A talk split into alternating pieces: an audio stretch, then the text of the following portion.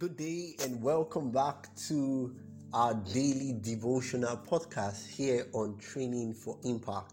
I remain your host, Amadi Kopp, and it's such a blessing to have you here. We are on the series titled The GOAT. It's a funny title, I know, yeah? And we have been blessed thus far as we look at the greatest of all time and Christian implications for for us, for you, and for for me. I want to encourage you to stay subscribed. I want to encourage you to share with your friends. I want to encourage you to follow. I want to encourage you to download. Listen to this when you are running, when you are walking, when you feel sad, when you feel confused. Perhaps God will speak a message to your situation. So today we'll continue. We're going to be looking at Elijah today. I want to start with a quote from the book Our High Calling, page 133. It says that Elijah was one of the greatest of the prophets, yet he knelt humbly before the King of the universe. The servants watched when while Elijah prayed. Six times he returned from the watch, saying, There is nothing, no cloud, no sign of rain. But the prophet did not give up in discouragement. As he searched his heart, he seemed to be less and less, both in his own estimation and in the sight of God. It seemed to him that he was nothing and that God was everything. And when he reached the point of renouncing self, while he clung to the Savior as his only strength and righteousness, the answer came. We have a God whose ears is not closed to our petitions. And if we prove his word, he would honor our faith. End of quote. Friends, that's the story of Elijah.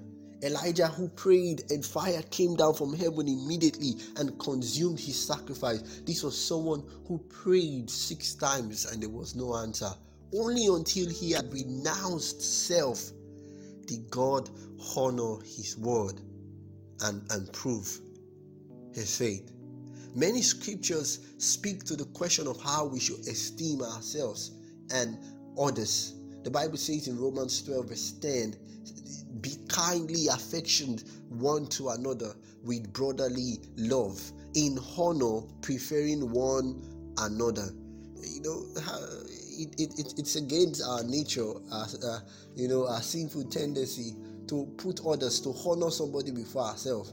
To, to say this person is better than I am. No, everybody wants to be the best. Everybody wants to be better than the other person. That's why that's why we have issues.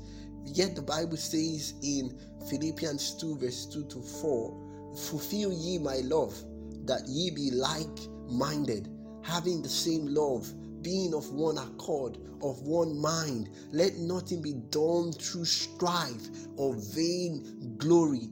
Yet our society today is a, is a word of competition, the dog eat dog, the survival of the fittest. Yet the Bible is saying, let nothing be done through strife or vain glory, but in lowliness of mind, let each esteem other better than themselves. So, yes, Jesus said, Love others as you love yourself. But he adds through his servant, he's saying, don't just love people better than yourself. Esteem, don't just love people as you love yourself. Esteem them better than yourself. Because that's exactly what Jesus did. the gospel is becoming a hard bone to chew, isn't it?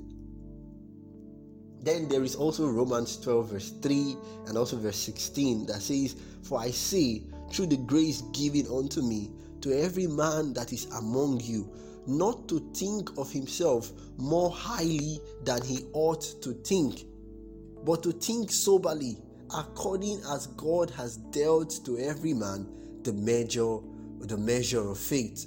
Be of the same mind one toward another. Mind not high things, but condescend to men of low estate. That's what the Bible is saying. Condescend to men of low estate, not high things. Be not wise in your own conceits. Do not be wise in your own eyes. It, it, appears to me that the Bible writers were inspired, inspired to be more concerned about arrogance than about low self esteem as the world sees it to be in, in our world today. In Galatians chapter 3, it says, For if a man thinks himself to be something, Galatians 6, verse 3, when he is nothing, he deceiveth himself. So God doesn't want us to to be arrogant, to be proud. Yes, He wants us to have esteem, but not in ourselves, but in Christ and in what He's doing for us. To, to esteem ourselves and others appropriately with sin is to have the mind of Christ. Have the mind of Christ. That, that's exactly what Philippians 2 was telling us. Friends, the world may not agree to this paradox, but it is the truth. True greatness is esteeming others better than yourself. True. Can you believe that? True greatness is esteeming others better than yourself, but that's exactly what God wants us to, to, to do. True greatness lies in your ability and willingness to sacrifice for a greater good. True greatness lies in your ability and your willingness to sacrifice for a greater good.